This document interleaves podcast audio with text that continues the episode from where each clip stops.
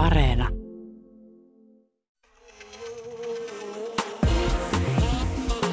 Ylepuhe ja Yle Areena. Naisasiatoimisto Kaartamo et Tapanainen. Tänään ollaan taas joukkojen asialla täällä kahden naisen laumaimmuniteetin saavuttaneessa naisasiatoimistossa. Tänään puhumme rikollisuuden lajista, jossa käytetään hyväksi uhrin haavoittuvaista asemaa, nimittäin ihmiskaupasta. Vieraamme valtioneuvoston ihmiskaupan vastaisen työn koordinaattori Venla Ruut kertoo, miksi Suomessa osataan auttaa ihmiskaupan uhreja niin huonosti. Puhumme myös siitä, miten onkaan mahdollista, että yhä useampi nainen saa lapsen yli 40 kypsässä iässä, vaikka naisille toitotetaan jo parikymppisestä alkaen, kuinka se viimeinen munasolu sammuttaa kohdusta valot naisen ollessa 35-vuotias. Ja lopuksi vanha munasoluinen ja lopen uupunut feministi vastaa kysymykseen, miksi nuoret pojat ahdistelevat naisia seksuaalisesti, niin kuin miitsuusta tai seksuaalikasvatuksesta ei oltaisi koskaan kuultukaan. Joo, sen haluan tietää. No, mites muuten tasa-arvo tapanainen? Kuinka tasan on teitsin elämässä tällä viikolla jaettu nallekarkit? Aina sitä jää saama puolelle. No ei, mä oon miettinyt tässä, että mitä kaikkea me tekisin näillä pandemian aikana säästyneillä rahoilla. Kolkkaa naurua. No ei, mä olin miettinyt kyllä raha-asioita. Mä oon nimittäin miettinyt palkkausta ja palkkatasa-arvoa, tai siis lähinnäkin palkka-epätasa-arvoa. Mm. Ja tämähän onkin semmoinen feminismin klassikkoaihe, että sivilisaatio tuhoutuu ja nousee, mutta torakat, rotat ja naisten ja miesten välinen palkkaepätasa-arvo pysyy. No joo, ja, ja tämä pandemia, niin kuin ei montaa muutakaan tasa-arvoaihetta, ei ole vienyt tätä asiaa ainakaan eteenpäin. Mm. Just tuli vastaan nimittäin myynnin ja markkinoinnin ammattilaisten MMAn taloustutkimuksella teettämä palkkatutkimus. Ja siitä kävi ilmi, että alalla työskentelevä nainen tienaa yli tonnin vähemmän kuin vastaavassa tehtävässä oleva mies. Tarkalleen ottaen 1030 euroa vähemmän. No niin. Ja edeltävään vuoteen verrattuna näissä hommissa miesten palkka nousi pandemiasta huolimatta 130 euroa. Mitäs kävi naisille? No heidän palkkansa laski saman verran. kas kas. Ja tämän MMAn puheenjohtaja Marko Hovinmäki sitten sanoikin, että tähän ongelmaan pitää puuttua ja hän kannustaa alan ihmisiä ennen kaikkea avoimeen palkkakeskusteluun, jotta tähän palkkakuiluun voitaisiin puuttua. Niin, tämä palkka-avoimuus on nyt tässä ongelmassa varmaan juurikin avainasemassa. Eihän me olla totuttu puhumaan rahasta saati sitten palkoista jossain työpaikalla. Sitten helposti saattaa käydä niin, että nainen jossain omassa tuttavapiirissään tajuakin yhtäkkiä, että on tehnyt vuosia ihan samoja töitä mieskollegoidensa kanssa ja sillä on jostain syystä niin kuin varaa ostaa paremmat vehkeet. Hmm. Mökkiä siellä vähän laajennetaan ja uusi grilli. niin. Hei hetkon, että toi tosiaan toi mun hyvä työkaveri, mies, on vetänyt niin paljon enemmän liksaa siinä koko ajan, niin kyllä se on herättänyt monessa aika paljon katkeruutta. Tämmöisiä esimerkkejä on tullut vastaan ihan omasta lähipiiristä, just media-alalta ja kustannusalalta. Muista aloista puhumattakaan. Mm, niin. Tämä on työpaikalla tosi vaikea ja vastenmielinen aihe, koska se räikeä palkka epätasa-arvo on niin epäoikeudenmukainen asia. Ja, ja kun se vielä niin kuin liittyy sukupuoleen, ei niin kuin mihinkään muuhun, niin varmaan myös niin kuin vähän tiedätkö, kiusaus lakasta koko homma maton alle – olla niin kuin ajattelematta sitä, koska se ottaa kerta kaikkiaan niin paljon päähän ja vaikuttaa juurikin myös ihmissuhteisiin. Mm. Eikä aina tietenkään ole kyse myöskään sukupuolikuilusta. Kyllä mä itsekin olen ollut duuneissa, jossa mä oon tajunnut, että mun naispuolinen kollega, joka on ollut kenties alalla vähän kauemman, tienaa ihan huomattavasti enemmän kuin mä. Ja tässä kyseisessä työpaikassa mä sain tiedon tästä asiasta korvanappiini vasta huonosti menneiden palkkaneuvottelujen jälkeen. Sehän olisi ollut mulle mahtava vipuvara, kun mä olisin tiennyt siellä, että mitä mun kollegat tienää. Sen sijaan mä panin sen niin kuin oman epäonnistumisen piikkiin sen, että mun liksa ei kohonnut siinä suhteessa, mitä mä olin odottanut. Mm-mm. Nimenomaan, että jos saisi niin jotain niin kuin vähän viitettä, niin tota, että kysymys ei välttämättä niin kuin edes satasista tai niin kuin parisatasista. Että mäkin olin yhdessä työpaikassa, jossa mä sain varmaan niin kuin 2100 euroa kuukaudessa ja mä olin siellä toimittaja.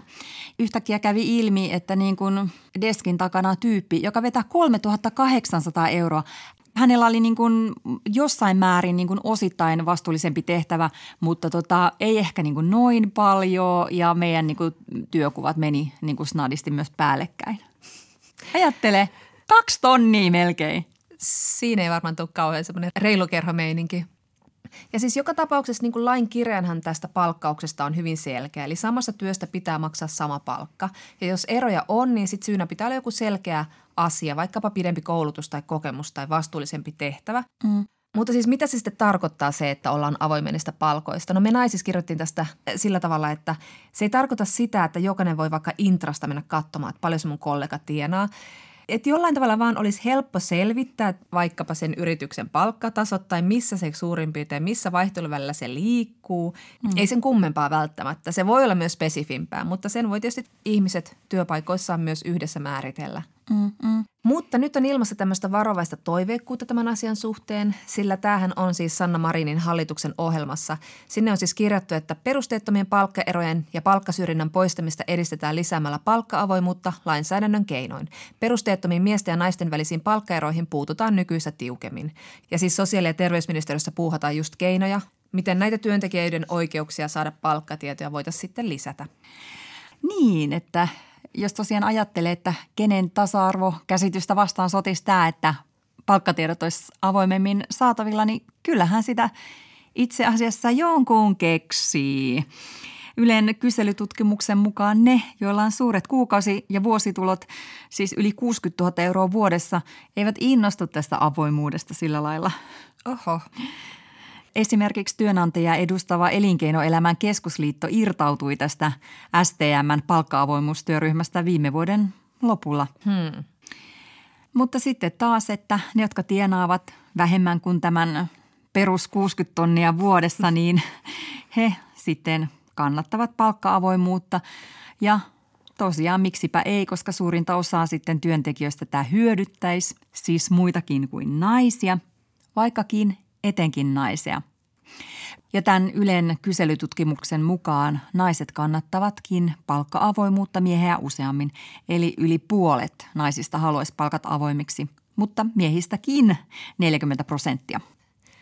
Joo, ja on kyllä tosi mahtavaa, jos tämä nyt tosiaan tulee siis tasa-arvolaki. Ja, ja onhan siis Euroopan komissiokin suositellut jäsenmaitaan lisäämään tällaista niin kuin palkkojen läpinäkyvyyttä. Ja, ja siellä valmistellaan asiasta itse asiassa jo direktiiviäkin. Että mm. nämä antaa kyllä semmoista niin kuin toiveikasta signaalia, että tämä tällainen niin kuin asia, josta on feministit jauhaneet since the beginning of palkan maksu, niin, niin, niin tämä voisi olla pikkuhiljaa niin kuin murenemassa.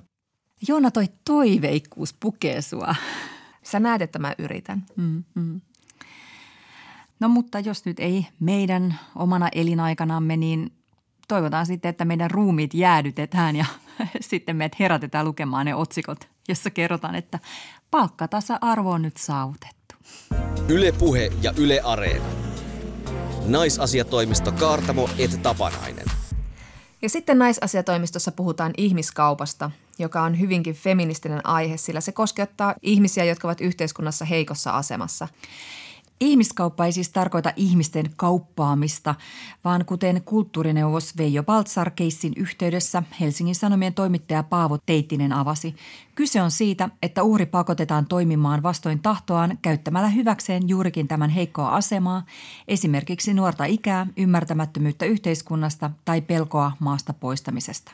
Eli hän voi olla kerjäläinen kadulla, naapuriravintolan kokki, viereisen työmaan raksamies, seksimyyjä senssipalstalla – ja sitten he kaikki, jotka jäävät kokonaan silmiltämme piiloon. Ja viimeisen vuoden aikana Suomessa on kyllä puhuttu nyt paljon ihmiskaupasta ja siitä, miten meillä pystytään aika huonosti auttamaan uhreja. Poliisi jättää tapauksia tutkimatta ja, ja vaikka meillä on ihmiskaupan uhrien auttamista koskeva laki ja auttamisjärjestelmäkin, niin silti monet kunnat eivät järjestä uhreilla apua, vaikka valtio maksaisi viulut. Ja nyt meillä on vieraana valtioneuvoston ihmiskaupan vastaisen työn koordinaattori Venla Ruut. Venla, Ihmiskaupan uhrien asemaa pyritään muuttamaan paremmaksi. Miten tämä tapahtuu? Ihmiskaupan uhrien asemaa täytyy parantaa siis paitsi ikään kuin siinä auttamispuolella, niin myöskin rikosprosessissa siinä, että he saavat oikeutensa ja ne palvelut, joihin heillä pitäisi lainsäädännön ja kansainvälisen oikeuden ja EU-lainsäädännönkin mukaan olla oikeus. Tämä on ehkä oikeastaan semmoinen kysymys, mitä me ihmiskaupan vastaisen toimintaohjelman valmistelussa paljon mietittiin ja, ja pohdittiin sitä, että mitä kaikkia me tähän tarvitaan ja monenlaisia elementtejä me saatiinkin jo kasaan. Tämä ihmiskaupan vastainen toimintaohjelma on sikäli uusi, että valtioneuvosto hyväksyi sen toukokuun alussa. Miksi tämä asia nyt, nyt jotenkin ajankohtaista tai miksi nyt? Tätä on moni asiantuntijakin pohtinut, että, että mikä tässä ikään kuin on tässä ajassa nyt sellaista, joka herättää pohtimaan tätä kysymystä aikaisempaa enemmän. Ihmiskaupan vastaisen työn tarve on nostettu asiantuntijoiden tasolta itseni mukaan lukien vähintään viimeisen kymmenen vuoden aikana aika paljonkin ja toistuvasti esiin. Ja, ja ollaan niin kuin keskusteltu siitä, että meillä maassamme on ihmiskauppaa ja ihmiskaupan vastainen työ ei ole riittävällä tasolla siihen nähden, missä ikään kuin voisi Suomen kaltaisen maan ajatella olevan. Nyt voi sanoa, että tämä hallitus on oikeastaan ensimmäinen, joka ihmiskaupan vastaisen työn nostaa tällä tavalla valokeilaan. Ja on aivan välttämätöntä, että se työ saa poliittista tahtoa osakseen. Ja tätä hallitusohjelmaa nyt virkamiehet sitten toteuttaa. Ja tarvetta tähän on, sillä ihmiskaupan uhrien määrä on kasvanut. Viimeisimmät tilastot on vuodelta, vuosilta 2017-2019 ja siinä ajassa uhrien määrä on jopa kaksinkertaistunut. Mikä selittää tätä? Voi olla niin, että, että me vaan yksinkertaisesti myöskin osataan tunnistaa ihmiskauppaa paremmin, mutta kuka meistä tietää? Ihmiskauppa on hyvin tyypillisesti piilorikollisuutta ja vain murtoosa uhreista todennäköisesti ikään kuin itse hakeutuu viranomaisavun piiriin. Kyllä yksi keskeisimmistä haasteista Suomen ihmiskaupan vastaisessa työssä on ollut se, että meillä on ollut hyvin vähän resurssipanostusta ihmiskaupan esiin kaivamiseen. Et kun me puhutaan piilorikollisuudesta ja ominaisesti ikään kuin sen tyyppisestä rikollisuudesta, jossa uhrit on hyvin haavoittuvassa asemassa, he pelkää paitsi näitä tekijöitä todella hyvästä syystä, niin myöskin viranomaisia. Ja he eivät tiedä oikeuksiaan, he kenties häpeävät sitä, mitä heille on tapahtunut, he pelkäävät perheenjäsentensä puolesta. Silloin on ikään kuin aika paljon vaadittu, että he ikään kuin itse lähtevät hakemaan oikeuksiaan ja tekemään rikosilmoitusta. Ja tämä on niin kuin olennaista, että nyt me ollaan suuntaamassa ja suunnattu nyt resursseja ihmiskaupan paljastamiseen ja siihen viranomaisaloitteisen valvo, valvontaan. Ja mä uskon siihen, että, että tämä osaltaansa myöskin nostaa ihmiskauppaa nykyistä enemmän vielä pintaan. Hmm. Miten sitten pidetään huolta siitä, että uhri saa vaikka tilapäisen oleskeluluvan, ei joudu poistumaan maasta? Miten pidetään huolta siitä, että hän on turvassa tai hänen omaisensa ja läheisensä ovat turvassa? Olennaista on se, että me viranomaisjärjestelmässä ja viranomaiset, kun he tekevät sitä työtä ja he arvioivat sitä, että kenellä olisi mahdollisuus ja oikeus lainmukaiseen oleskelulupaan, he tunnistaisivat ihmiskaupan. Ja tätä tietoisuutta meidän täytyy nyt vahvistaa koulutuksen avulla. Ja mm. sitten toiseksensa meillä on tällä hetkellä nyt selvityksessä ihmiskaupan uhrin oleskelulupa perusteen soveltamiskäytäntö, mikä siis suomeksi tarkoittaa sitä, että me katsomme nyt läpi, miten ulkomaalaislaissa olevaa pykälää ihmiskaupan uhrin oleskelulupa perusteesta sovelletaan käytännössä ja sitten arvioidaan sitä, että onko tämän perusteella, tämän selvityksen perusteella tarve myöskin lainmuutoksille. Hmm. Sen lisäksi me ollaan nyt, hallitus on tehnyt sellaisen tota, valmistelun lainsäädäntöä työperäisen hyväksikäytön uhreiksi joutuneiden ihmiskaupan uhrien oleskeluluvan mahdollistamiseksi ja, ja se on eduskunnan käsittelyssä. Ja koska ihmiskaupan uhrit usein pelkäävät maasta poistamista, niin meidän täytyy niin kuin tehdä sellaisia toimenpiteitä, joilla me voidaan rohkaista uhreja hakeutumaan viranomaisavun piiriin.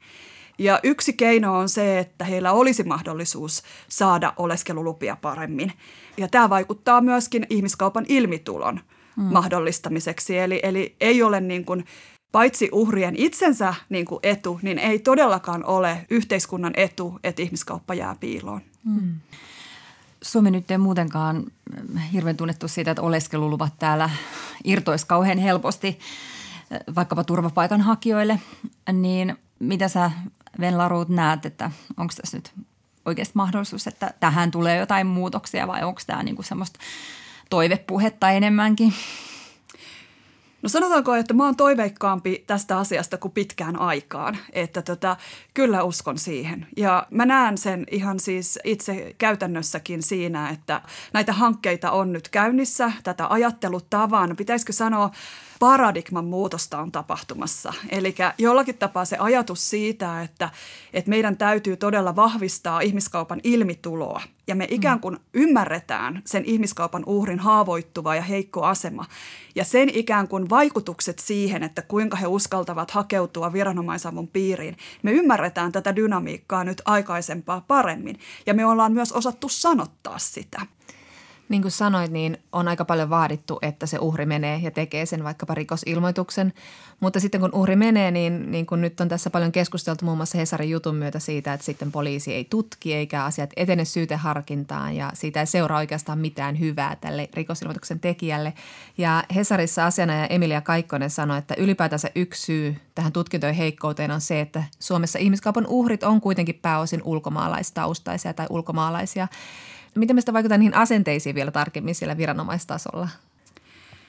Varmaan yksi iso asia on tietenkin se, että me ikään kuin juurikin puhumme selväksi sen ihmiskaupan vastaisen työn tavoitteita – Media tekee valtavan tärkeää työtä siinä, että ihmiskaupasta saadaan semmoinen kysymys, joka oikeasti koskettaisi meitä. Ja, ja nyt puhun siis nimenomaan sillä tavalla, että me niin ymmärrettäisiin, että tämä on myös Suomea koskeva ongelma ja myös suomalaiset voivat joutua ihmiskaupan uhreiksi. Hmm.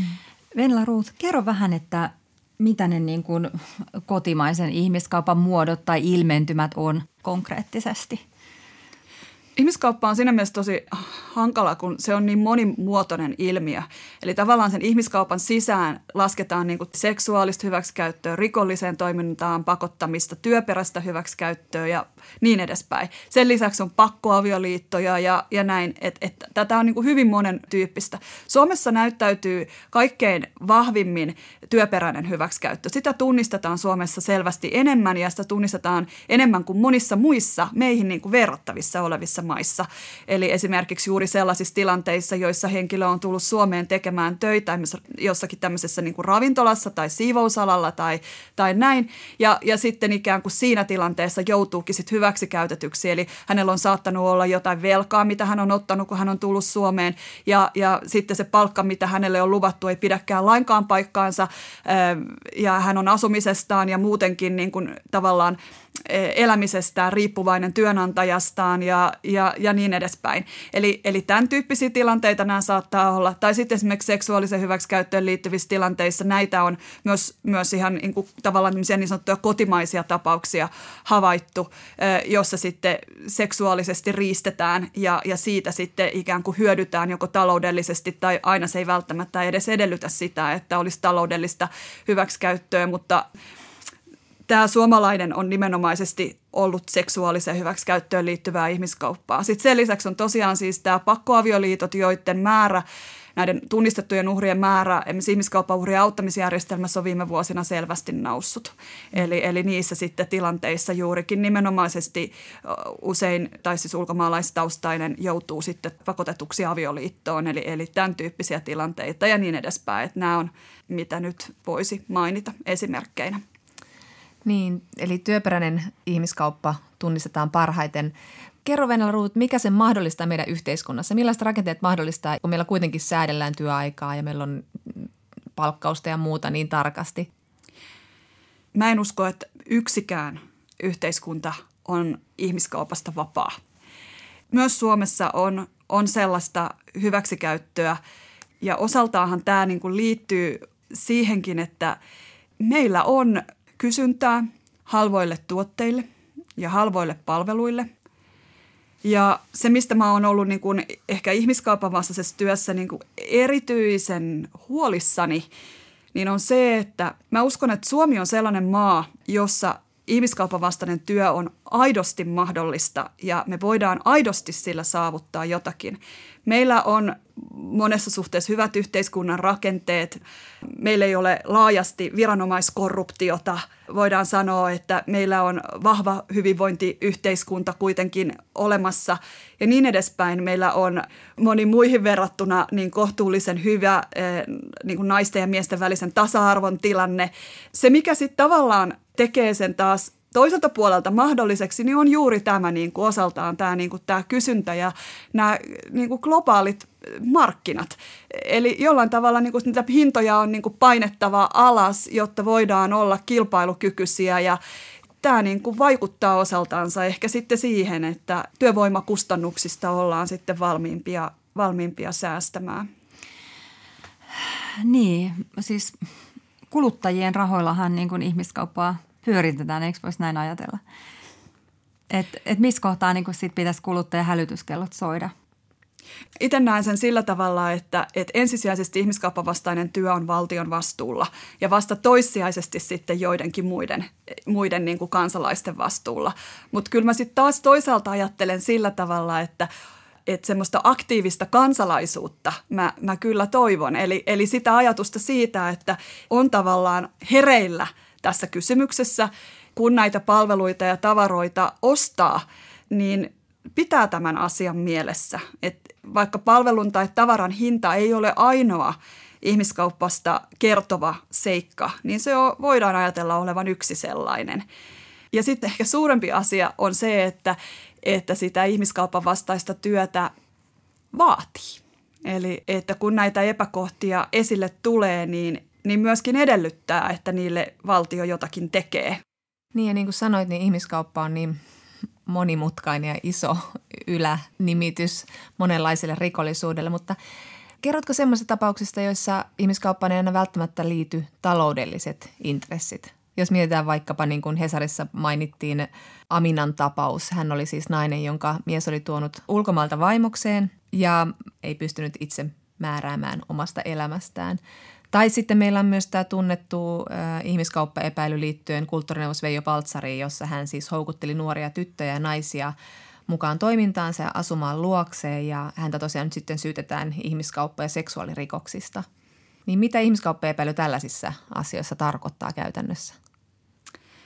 Näissä tilanteissa, joissa ihmiskauppaa niin kuin rikokseen syyllistymisen motiivi ei ole ollut raha, vaan jotain ihan muuta – nimenomaan seksuaalista hyväksikäyttöä seksuaaliväkivaltaa, niin näitä siis on tosiaan ihan, ihan Suomessakin tunnistettu ihan suomalaisiinkin kohdistuneita rikoksia, josta nyt tässäkin mainitsit yhden tapauksen. Ja näitä on ollut aikaisemmin myöskin esimerkiksi semmoinen aika laaja mallitoimistotapaus. En tiedä, muistatteko te sitä, mutta siitä on nyt joku kymmenisen vuotta aikaa. Siinä tuli aika kovat tuomiot myöskin sitten tälle päätekijälle. Ja näissä niin kuin tavallaan yhdistävä tekijä ehkä on ollut just se, että siellä ei tosiaan se taloudellinen hyöty ole ollut se ensisijainen motiivi, vaan ehkä niissä on ollut kyse vallasta ja mm. vallankäytöstä. Ja ihmiskaupassa niin kuin aivan olennaista ei oikeastaan ole niin kuin se tavallaan se varsinaisen fyysisen väkivallan käyttö, mitä monesti ajatellaan, että, että se, se, se, se sitä niin kuin on. Vaan nimenomaan tämä niin kuin, toisen haavoittuvuuden ja riippuvaisen aseman hyväksikäyttäminen ja tämä vallan väärinkäyttö on juuri sitä. Eli siinä on toinen semmoisessa heikommassa asemassa suhteessa tähän tekijään, että hänen niin kuin mahdollisuutensa irrottautua siitä tai puolustaa itseänsä on erinäisistä syistä heikentynyt ja, ja tätä sitten tekijä hyödyntää ja käyttää sitten hyväkseen. Mm. Venla Ruth, puhutaankin tekijöistä. Se on aina mielekästä näissä keskusteluissa olla puhumatta vain uhreista ja viranomaisista, jotka yrittää uhreja suojella, koska tosiaan tekijöistähän tämä lähtee mahdollistajista. Yle uutisoi viime vuonna, että kuinka ainakin tuhannet miehet Suomessa ovat ostaneet seksiä ihmiskaupan uhreilta. Suomessa seksin ostaminen ja myyminen on sallittua, jollei kysele parituksen kohteesta ja juurikin ihmiskaupan uhrista tai alaikäisestä, mutta vaan harva on saanut tästä tuomion. Miten tekijät saataisiin vastuuseen paremmin tai ennen kaikkea, miten tekijät paremmin ymmärtäisi, että näin ei voi tehdä? Tämä on mun mielestä yksi epäkohta, mikä, mikä on olemassa ihan siis ei pelkästään Suomessa, vaan siis kautta koko Euroopan. Eli EU-komissio on juuri julkaissut uuden ihmiskaupan vastaisen työn strategian. Ja, ja tota, sitä tietenkin Suomessakin on sitten toimeenpantava. Siinä nimenomaisesti kysyntään puuttuminen, josta nyt tässä puhut, niin on yksi semmoinen tavoite, johon nyt sitten komissio kovasti EU-jäsenmaita patistaa. Ja siihen on mun mielestäni oikein hyvät perusteet. Eli on aivan selvä asia, että ihmiskauppaa tehdään monesti, ei aina, mutta monesti rahasta. Ja seksikauppa erityisesti on sellainen, jossa tätä tehdään rahasta ja se raha tulee seksin ostajilta. Ja silloin tietysti on niin kuin hyvä pohtia sitä, että mihin, miten tähän saataisiin niin kuin vaikutettua. Komissio kovasti korostaa sitä, että, että koko hyväksikäyttäjäketju, miksi se tätä kutsuu, niin, niin täytyy saada rikosvastuuseen nykyistä paremmin. Eli paitsi että ne päätekijät, niin myöskin sitten nämä varsinaiset niin kuin hyväksikäyttäjät, nämä seksinostajat. No, Suomessa on nyt käynnissä parhaillaan ö, selvitys.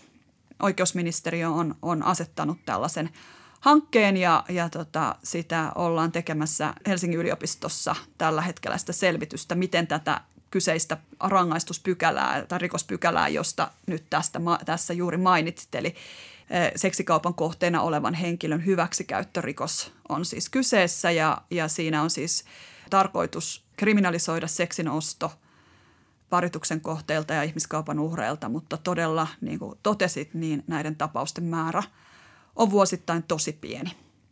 Ja tota, tässä nyt sitten yritetään – selvittää sitä, että mitä tälle asialle voitaisiin tehdä.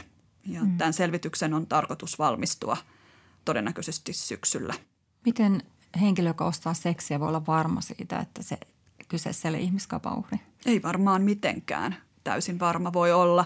Tai ainakin sanotaanko näin, että kyllä se hyvin vaikeaa on niin kuin selvittää tämän seksin myyjän taustoja. Hmm. Eli kyllä seksikauppa on riskialtis ala ja siinä mielessä tietysti erityistä varovaisuutta siinä on, on hyvä noudattaa, kun mm. seksiä ostaa, ettei sitten tule ostaneeksi, ostaneeksi seksiä seksikaupan uhrilta ja sitten myöskin sitten osallistuneensa tällaiseen toimintaan. Mm. Parhaiten varmaan voi olla varma, jos ei osta seksiä ollenkaan. Mm. Niin, meillähän seksikauppa tai seksiorjuus tunnistetaan huonosti verrattuna vaikkapa Eurooppaan. Sä oot itse sanonut Yle jutussa, että tarvittaisiin enemmän just kenttätyötä tekeviä poliiseja, että tämä ongelma tunnistettaisiin, nähtäisiin ja siihen voitaisiin puuttua paremmin. Muuttuuko tämä nyt sitten tulevaisuudessa esimerkiksi tämän toimintaohjelman myötä? Kyllä.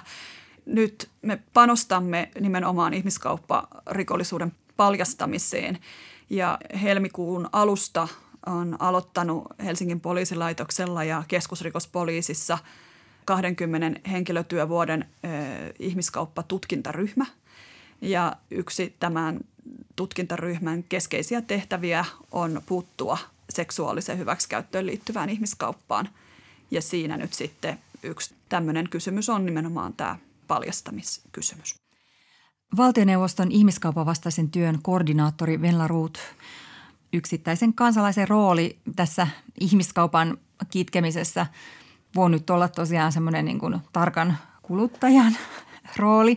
Silti niin kuin toivoisi, että yksittäinen ihminen voisi auttaa uhria jotenkin avun piiriin, jos tulee jonkinlainen epäilys.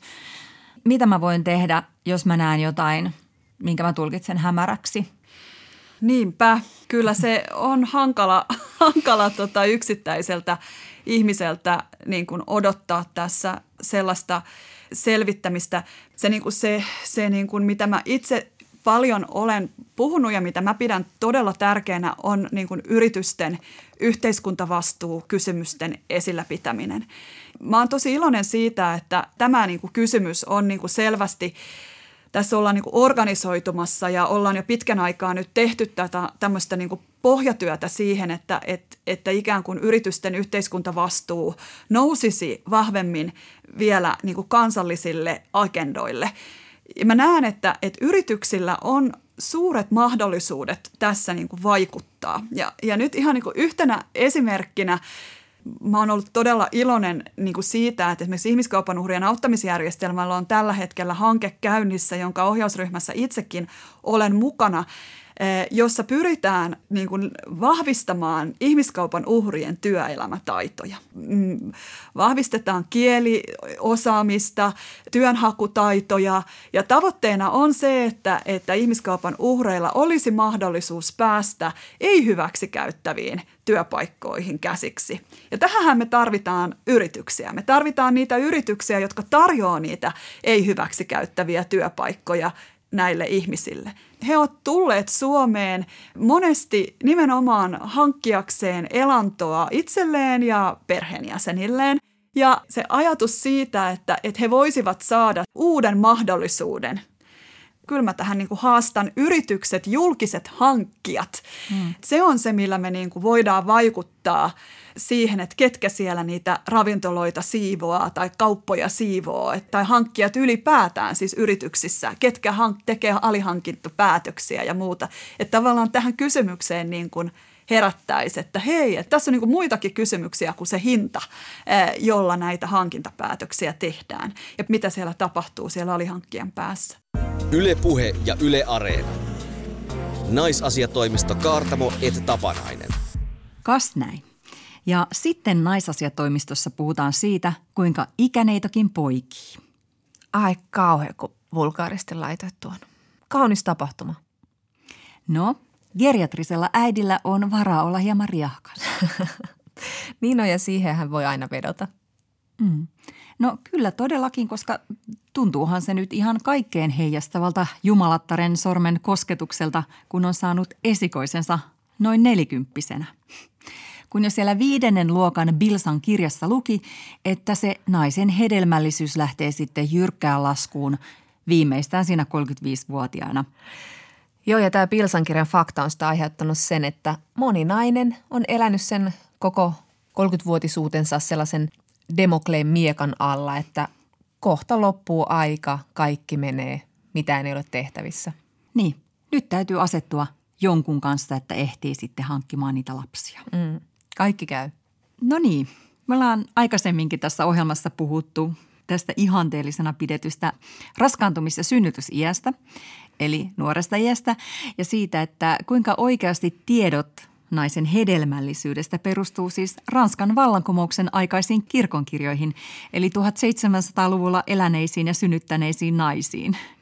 Ja näitä pidetään luotettavina hedelmällisyysmittareina, koska tuolloin tilastoitiin siis suuri joukko synnyttäjiä ja käytössä ei ollut ehkäisyä tai ainakaan tällaisia moderneja menetelmiä. Mutta toki naisten elinjän odote on kasvanut aika paljon näistä päivistä Ihmiset elää terveemmin kuin aikaisemmin, hyvinvointi kasvaa ja toki lääketiedekin tässä on hieman kehittynyt. Niin, että jos maalaisjärjellä oikein rupeaa tätä asiaa pohtimaan, niin voisi luulla, että tässä olisi tapahtunut tässä naisen hedelmällisyydessäkin sitten jotain muutoksia. Ja herregud, nyt on kuule tätä asiaa vaivauduttu vilkaisemaan uudestaan.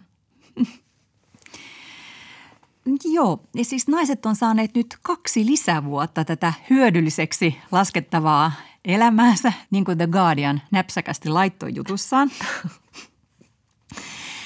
Yhdysvaltalaisen The Journal of the American Medical Associationin julkaiseman tutkimuksen mukaan biologisen kellon raja on siis siirtynyt tästä kolme femmasta – 37,1 ikävuoteen. Eli onko se nyt hyvänen aika jopa kuukausi päälle? Jänis Räikkä. Eli tämän tutkimuksen mukaan yhdysvaltalaisten naisten vaihdevuodet on siirtyneet eteenpäin, mutta samalla kuukautiset ovat aikaistuneet, eli se naisen hedelmällinen aika on siis pidentynyt. Eli lisää tehokasta peliaikaa. Ja tämä on kyllä siis tosi kiehtova ja kiinnostava aihe, koska siis kyllähän niin kuin arkikokemus on jo osoittanut tämän samansuuntaisen ää, faktan kuin nyt on esitetty tässä yhdysvaltalaistutkimuksessa, että naiset saavat lapsia paljon myöhemmin. Meidän molempien ystäväpiirissä tosi moni nainen on saanut nelikymppisenä esikoisensa. Ja sitten vielä jonkun verran yli nelikymppisenä toisen lapsensa. Just näin. Ja sitten sitä on vähän niin kuin, että miten tämä on mahdollista, kun ö, eihän sen pitänyt olla näin. Just yksi 45-vuotias kaveri sai vauvan ja sitä oli, että oh.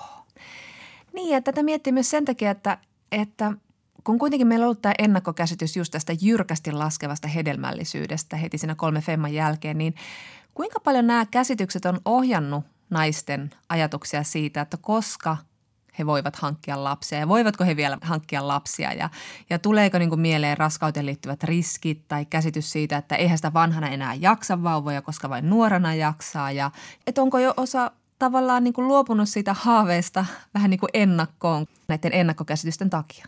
Niin, niin. Kyllä mä sanoisin niin kuin myös arkikokemuksellani, että tässä on jokin perä, koska tässä nyt omassa elinpiirissä on niitä siis 40 plus, niin on myös niin kuin semmoista puhetta, että en nyt oikein viitti enää lähteä kohtaloa uhmaamaan. Että on mahdollisuus niin kuin jotenkin suureen suruun, paitsi niin kuin sen raskauden niin kuin riskit, jotka kasvaa vanhemmiten, keskenmenoriski, ennenaikainen synnytys tai vammainen lapsi, niin sitten siinä on varmaan myöskin se, että, että, että jos nyt niin kuin lähden tähän prosessiin ja, ja niin kuin alankin sitten halutaan niin kuin enemmän ja enemmän ja mitä jos sen saa. Että siinä on kyllä semmoinen niin musta pilvi, jonka alla elää, mikä on niin kuin enemmän täynnä uhkia kuin mahdollisuuksia. Kyllä ja sitten kyllä mä muistan, että itse mä mietin, kun toista lasta aloin miettimään, hmm. että onko mä niin kuin itsekäs, kun mä luulen, että mä saan vieläkin uhmata kohtaloa hmm. yli 40 kypsässä iässä ja toivoa toista lasta, että jos mä jo saanut yhden ihana ja terveen lapsen. Kuinka vanhassa olit, kun sä sait kuopuksen? Mä olin pian täyttämässä 42. Hmm. Siinäs nähdään. Hmm. Hyvä tuli. Hirmu hyvä. Ihan freshi. toki tästä täytyy tietenkin nyt siis sanoa, että raskaaksi tuleminen on aina iso asia missä tahansa iässä. Ja monille käy toki niin, että kun lapsen hankinta on sitten niin kuin lykännyt varmaan siitä niin kuin yleisestä syystä, että ei löydy vaikka niin kuin sopivaa kumppania tai muuten elämässä asiat on jotenkin kesken eikä tilaa lapselle ole ja sitten niin kuin luottaa siihen, että saa myöhemminkin, niin käy tietenkin myös niin monille, ettei se niin kuin enää sitten onnistukaan. Mutta toisaalta on tosi paljon sitä yksilöllistä vaihtelua, että joidenkin on vaikea raskautua edes silloin ikään kuin ihanteellisessa synnytysiässä noin niin kuin biologisesti, siis parikymppisenä. Ja toisaalta jotkut viisikymppisetkin saa lapsen, mm. mutta tässä Jenkkitutkimuksessakin tosiaan tarkkaillaan niin kuin ikäryhmiä, mikä osoittaa, että yleisesti se hedelmällinen ikä on pidempi kuin on ehkä ajateltu tai ajateltu ääneen, koska on katsottu tarpeelliseksi muistuttaa, ettei se loputtomiin kestä, vaikka tietenkin tiedossa on nämä yksilölliset vaihtelut. Ja sitten tuolla tutkimustuloksella on merkitystä myös niin kuin henkisesti yleisiin asenteisiin, koska siis iäkkäisiin synnyttäjiin suhtaudutaan helposti aika silleen huolestuneesti tai jopa alentuvasti. Mm. Just viitaten tuohon sun mainitsemaas Guardianin juttuun, niin Jenkeissä 35 ikävuoden jälkeen alkanut raskaus menee automaattisesti luokkaan riskialtis ja odottava mm. äiti on virallisesti advanced maternal age, kehittyneessä äitiyteen liittyvässä iässä. Tai, tai sitten just tämä Bridget Jonesista tuttu geriatric mother, eli geriatrinen äiti. Joo, eli sitä voi olla geriatrinen jo kolmikymppisenä, riippuu vähän mistä tehtävästä puhutaan. Joo, mä oon aika paljon viitsailut tällä omalla geriatrisella äitiydelläni, koska tämmöiset loukkaavat termit pitää tietenkin ottaa haltuun. Niin mä muistan kyllä, kun mun yksi kaveri loukkaantui siitä, joka oli vielä geriatrisempi äiti kuin minä. Se oli minä. Ai jaa, siis useampikin on loukkaantunut. Mä oon kieltänyt sua käyttämästä sitä termiä. Kaikenlaista. Mutta siis kyllähän tämä asenne tulee ihmisten reaktioista helposti. Yhdellekin ystävälle hänen tuttavansa sanoi, että hän oli aina pitänyt 35-vuotiaita naisia, jotka tekee lapsia itsekkäinä, koska ei ole lapsen etu, että vanhemmat on vanhoja, eivätkä ole lasten elämässä läsnä yhtä kauan kuin sitten nuoremmat äidit. Mutta sitten kun tämä mun ystävä tuli raskaaksi, niin hän lupasi ajatella tätä kelaansa vähän uusiksi. Sepä huomaavaista. Eikö? Mutta siis tämä edustaa suomalaisten asenteita oikeasti vanhoja, niin sanotusti vanhoja äitejä kohtaan, koska siis näitä asenteita on jopa tutkittu. Helsingin yliopiston yhteiskuntatilastotieteen professori Mikko Myrskylä kertoi Kauneus- ja terveyslehden artikkelissa tällaisesta laajasta eurooppalaisesta tutkimuksesta, jonka mukaan yli puolet suomalaisista pitää yli nelikymppisiä naisia ja yli 45-vuotiaita miehiä liian vanhoina lapsentekoon.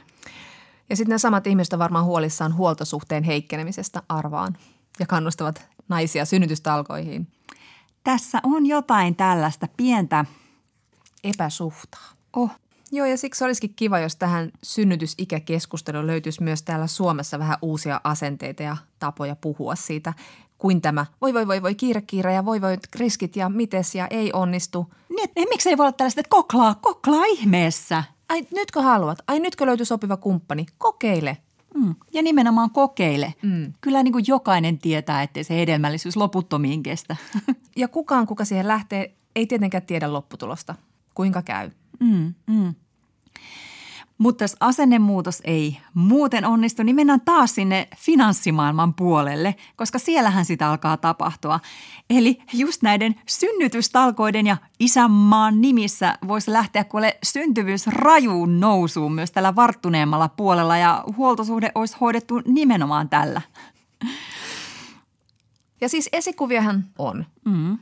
Esimerkiksi Yhdysvalloissa näyttelijä Cameron Diaz, hän sai esikoisensa 47-vuotiaana, mm-hmm. Gina Davis 46-vuotiaana, näyttelijä Holly Hunter sai kaksoset 48-vuotiaana, Janet Jackson synnytti 50-vuotiaana sekä malli Naomi Campbell 50-vuotiaana. Toki Amerikassa kaikki on mahdollista ja nämä ovat vallakkaita, rahakkaita naisia, joille ei niin kuin, rahaa ei ainakaan tule siinä esteeksi, mutta eivät hekään varsinaisesti neitsellisesti ole siinä, että olettaisin. Niin toki Yhdysvalloissa myös sijaissynnytys on mahdollinen tai, tai voi olla kysymyksessä adoptio, mutta Campbell, joka siis juuri nyt tässä vasta ikään sai, sai lapsensa, niin, niin hän sanoi jo pari vuotta sitten haastattelussa haaveilevansa lapsista ja, ja tota, sanoi luottavansa tässä asiassa kehittyneeseen lääketieteeseen, että, että se voi olla myös, että tämä lääketiede on ollut hänen luottamuksensa arvoinen. Mm.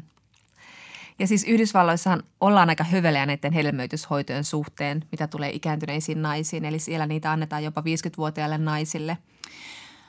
Joo, mulla itse asiassa yksi suomalainen tuttu, joka on nyt jo siis varmaan seitsemänkymppinen, niin tota, hän kävi aikoinaan siellä hedelmöityshoidossa. Ja tuli äidiksi lähes viisikymppisenä ja kun tyttärellä oli ylppärit, niin äiti oli ollut siinä kohtaa jo kymmenen vuotta eläkkeellä. Sai rauhassa järjestellä juhlia. Kyllä. Mutta niin kuin sanoit, niin se nyt ei ole niin kuin joka ikäneidon hupia tämä Amerikassa hedelmöittyminen, että se vaatii paljon rahaa. Mutta Suomessahan ei tarvitse maksaa lapsettomuushoidoista, jos tota, on tarpeeksi nuori, eli 40 vuotta, kun ne alkaa, siis nainen, mies ei saa olla yli 60 vuotta täyttänyt. Mutta sitten toisaalta kuitenkaan niin kuin Suomessa hedelmöityshoitolaki ei ota kantaa naisille annettavien hoitojen yläikärajaan, että yksityisillä voidaan antaa sitten niin kuin vanhemmillekin. Että ainakin jotkut klinikat Suomessa tekee hedelmöityshoitoja 46-vuotiaille ja jos on sitäkin vanhempi, niin ei hirveän kauas tarvitse lähteä kalaan.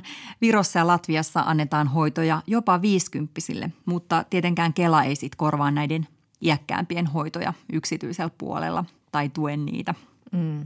Ja vaikka tuossa nyt lueteltiin noita Hollywoodin esimerkkejä, niin kyllä Suomessakin aikuiset naiset saa vauvoja. Esimerkiksi kansanedustaja Antti Lindmanin puoliso, viestinnän suunnittelija Kaija Sturbum sai toisen lapsensa pari vuotta sitten 54-vuotiaana. Joo, kyllä. Ai että tämä aihe kiehtoo. Kyllä. Ja se kiehtoo monia. Joo.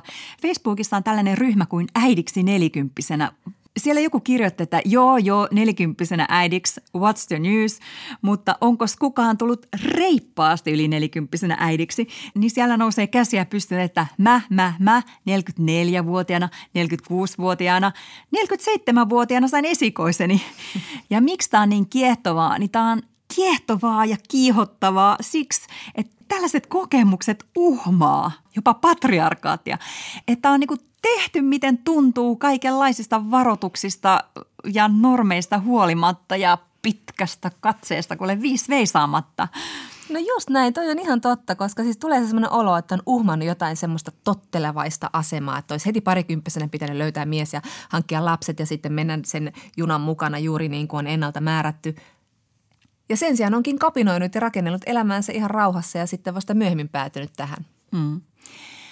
Mutta tietenkin kaikki sanoo, että tuommoinen synnytysikä on tosi poikkeuksellista ja tilastollisesti se onkin. Mutta edelleen ei se ole ihan tavatonta. Ja jos katsotaan sitä keskikäyrää, niin kyllä Suomessa synnyttäjien keski kasvaa hitaasti, mutta varman tuntuisesti, sillä tällä hetkellä synnyttäjien keski on korkeampi kuin koskaan. Eli kaikkien synnyttäjien keski on nyt 31,3 vuotta ja esikoisen kohdalla se on melkein 30 vuotta. Ja yleisimmin äiti on siis 30-34-vuotias, kun lapsi syntyy. Mä muistan sen ajan vielä, että kun se oli 27 vuotta se ensisynnyttäjien keski-ikä, että se on kyllä mm-hmm. kasvanut ja, ja tota, kyllä mä silloin 27-vuotiaana sitä kattelin vähän, että jaa, pitääkö munkin nyt. Mutta näissä tilastoissa on ihan superkiinnostavaa sekin, että, että jos sitten katsotaan niin kuin kaikkia synnyttäjiä, niin niitä yli 35-vuotiaita on 25 prossaa, eli joka neljännes on geriatrinen äiti. Hyvä geriatrikot. Suomi nousuun. Joo. Ja, ja tota, näiden yli 35-vuotiaiden synnyttäjien määrä on ollut kasvussa, erityisesti uudelleen synnyttäjien keskuudessa, mutta myös ensisynnyttäjien ja noin vuodesta 2009 lähtien. Eli siellä nousee, kuulkaa, käyrä. Ja siis huomio, syntyvyyden yhdeksän vuotta kestävä lasku on nyt pysähtynyt. Jonna, onko tämä juuri vanhojen äitien ansiota? Outi, kyllä on. Koska siis niiden nuorempien ikäluokkien lukemat on pysynyt ennallaan. Vanhat naiset hoitaa homman. Suomi nousuun jälleen kerran. Ja siis toki niin kuin tämä neljännes näistä synnyttäjistä, jotka ovat sitten yli 35-vuotiaita, niin ne on varmaan semmoisia niin kuin 40 molemmin puolin, mutta on myös kiehtovaa se, että sitten vielä yli 44-vuotiaille äideille syntyi uusimman tilaston mukaan vuodessa yhteensä 147 lasta. Kaikki omia tuttuja. Ja vuonna 2016 koettiin sellainenkin ennätys, että kahdeksasta yli 50-vuotiaasta lapsen saaneesta naisesta kolmas osa oli ensisynnyttäjiä. Jösses. Ja tässä ei siis ollut kyse ainakaan kokonaan lestadiolaisäideistä, joilla sitten tämmöinen nouseva ikäkäyrä korostuu esimerkiksi Keski-Pohjanmaalla. Mm, mm. Siihen viittaa just tämä ensisynnyttäminen. Joo. Mutta mitäs kaikkea tämä tarkoittaa, että iäkkäämät synnyttää paitsi sitä, että huoltosuhde eheytyy? Ja unelmat toteutuu? No joo, niitä kaikenlaisia kohonneita riskejä ja esimerkiksi riskiä siitä, että lapsella on Downin syndrooma, jos sellaista ihmisen ominaisuutta riskinä ylipäätänsä pitää – mutta THLn tutkimusprofessori Mika Gisler sanoi pari vuotta sitten Apulehdessä, että toisaalta suomalaiset neli- ja jopa viisikymppiset naiset on paremmassa kunnossa kuin synnyttäjät 1940-luvulla ja se tasaa riskejä. Niin, ja toki myös riskit on tilastollisia, eli yhden ihmisen kohdalla se riski toteutuu joko sataprossisesti tai nollaprossisesti. Mm, mm. Ja iäkkäämmässä äityydessä on myös etuja. Eli Iäkkäiden äitien lapset on itse asiassa paremmin voivia, aikuisena koulutumpia ja terveempiä. Mm. Esimerkiksi jo mainittu Helsingin yliopiston yhteiskuntatilastotieteen professori Mikko Myrskylä sanoi Kauneus- ja terveyslehdessä, että iäkkäämpien äitien lapset pärjäävät paremmin koulussa ja kognitiivisissa testeissä. He myös elävät pidempään ja tämä liittyy myös siihen oletukseen, että yhteiskunta menee niin nopeasti eteenpäin, lääketiede kehittyy ja niin edelleen. Mutta tähän liittyy myös muita piirteitä. Iäkkäät äidit pitää raskauden aikana itsestään parempaa huolta, eivät siis esimerkiksi tupakoi. Ja sitten myös kasvatuksessa voi olla lempeämpi ote, eli kuritetaan lasta vähemmän, mikä tietenkin on sitten hyödyksi sille lapselle. Mm, mm. Ja siis taas maalaisjärjellä, siihenhän on feministin hyvä vedota, niin miksipä vanhempi tai vähän iäkkäämpi äiti ja isä ei olisikaan niin kuin oikein erityisen hyvä vanhempi, koska siinähän kohtaa sitten – nelikymppisenä ja plus, niin pahimmat semmoiset ehkä niin kuin sätkimiset ja uraponnistelut saattaa olla jo takana. Ehkä on jotain vakavaraisuuttakin, on sitten perintöä, mitä jättää ja niin ja vaikkapa ihan sitä itsetuntemusta. Ja aikaa. Tästä puhui juuri uudelleen 54-vuotiaana äidiksi tullut Kaija Sturbum Seuralehden haastattelussa. Hän sanoi, että olen rentoutuneempi kuin 20 vuotta sitten. Tuolloin en osannut kävelläkään rauhallisesti. Nyt olen armollinen itselleni enkä suorita. Tunnen olevani seesteinen ja levollinen, elän vauvan tahdissa. Minulla on pesimisaika.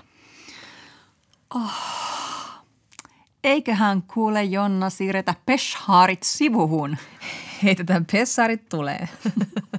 Mutta ajatus 50-vuotiaasta pienen lapsen äidistä. Jotain tunteita tai jotain niin kuin, se kyllä herättää. Mä luulen, että näihin niin kuin, tämmöisiin kielteisiin asenteisiin, jotka tulee sitten naisiin, jotka tulee äidiksi vanhemmalla iällä, niin siihen liittyy jotain, tiedätkö, nuoruuden ja kukkeuden palvontaa. Sellaista niin kuin raikkauden vaatimusta silloin, kun hoivaa jotain. Että liittyykö se jotenkin niin kuin hoivan ikään ja sukupuolen kosketuksen peräti, että kenen kosketus tuntuu ja näyttää jotenkin niin kuin yhteiskunnan silmiin hyvältä. Niin, ja onko siinä vähän sitten sellaista myöskin, että vanhemmat naiset on jo saavuttanut semmoisen aseman yhteiskunnassa, että jos ne vielä tulee äidiksikin, niin saakohan ne vähän liikaa valtaa? Koska sitten ne on kuitenkin aika helppo silleen sysätä silleen hedelmättöminä sivuun ja jatkaa näiden niin kuin nuorien ja kukkeiden palvomista tai ylentämistä – Hmm. Toisaalta paras keino saada niin kuin vallakas nainen sivuun on se, että se saa lapsen ja on hetken aikaa uhmaamatta yhteiskuntaa tai uhmaa sitä toisella tavalla. Äitiyslomallahan ne keksitään ne parhaimmat peliliikkeet. Kyllä, juonittelun aikaa. Mutta mitäs nyt sitten, kun tilastot ja tutkimustulokset alkaa näyttää vähän myöhemmin lapsen haluavien tai saavien näkökulmasta paremmalta, niin voisiko tästä tulla kuule vallan maan tapa, että sitä lapsen hankintaa aletaan niin kuin ihan ilman paineita siirtää suosiolla sinne nuoruuden toiselle puolen.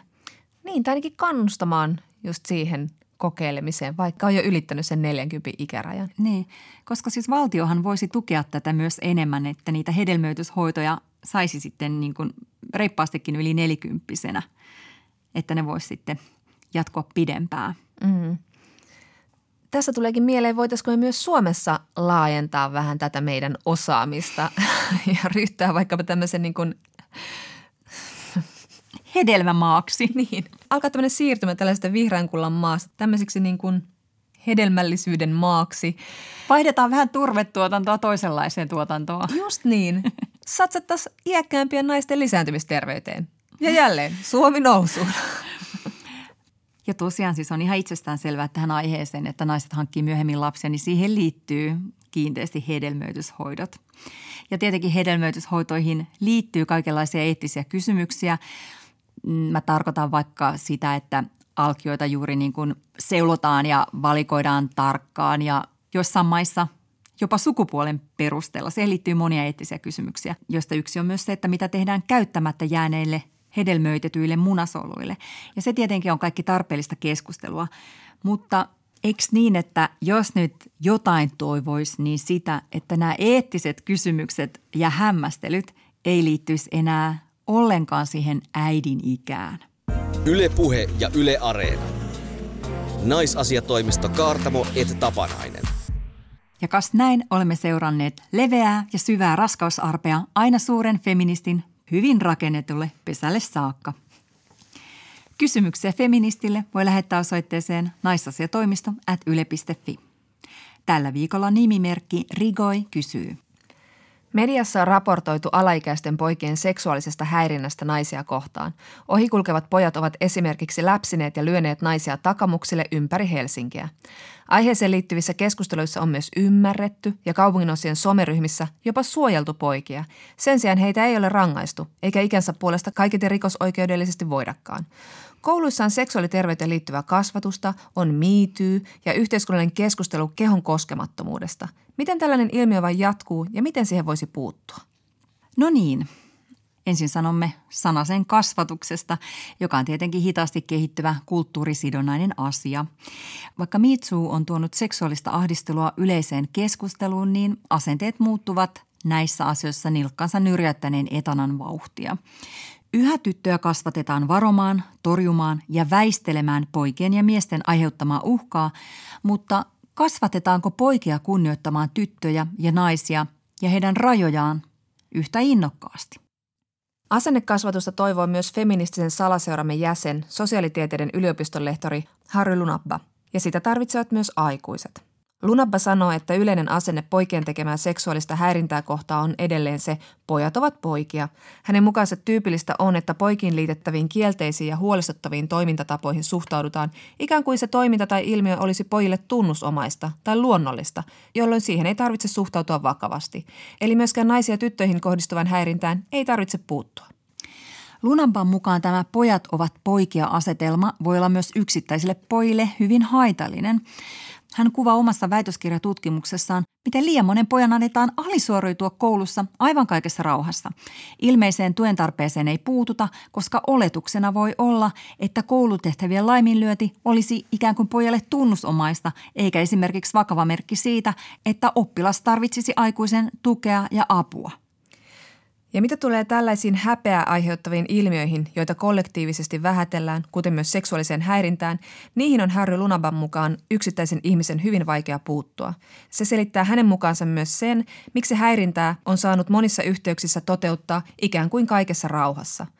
Jotta tällaisiin sukupuolittuneisiin ja rakenteellisiin valitettaviin ilmiöihin saadaan muutosta, se edellyttää karkeasti ottaen kahden asian toteutumista. Yksi, ilmiö tunnistetaan haitalliseksi ja kaksi, ilmiön puututaan kollektiivisesti. Ja Lunampa sanoi, että just aikuiset vois sen kollektiivisen kasvatuksen hengessä puuttua sopimattomaan käytökseen. Hän itse toivoo erityisesti miesten aloitteesta käytävää keskustelua siitä, miten miesten naisiin kohdistuvaan väkivaltaan puututaan ja miten yhteiskuntaa rakennetaan sellaiseksi, että se on kaikille turvallinen. Päättää Lunabba. Jo siis tosiaankin, nyt on miesten vuoro ottaa ohjat tässä keskustelussa. Kas näin ja tässä olikin kesäkuun ensimmäinen erikoistarjouksemme ja toiseksi viimeinen. Ensi viikolla saamme vieraaksemme entisen kansanedustajan, näyttelijä ja kirjailija Jani Toivolan, jonka kanssa puhumme siitä, kuinka homomiehet ovat sateenkaarivanhemmuuden pudokkaita. Tiedossa on myös kevät oodi kaikelle sille, mikä hapantakin feministi on tänä keväänä hymyilyttänyt. Nyt näkemiin. Näkemiin. Ylepuhe ja Yle Areena. Naisasiatoimisto Kaartamo et Tapanainen.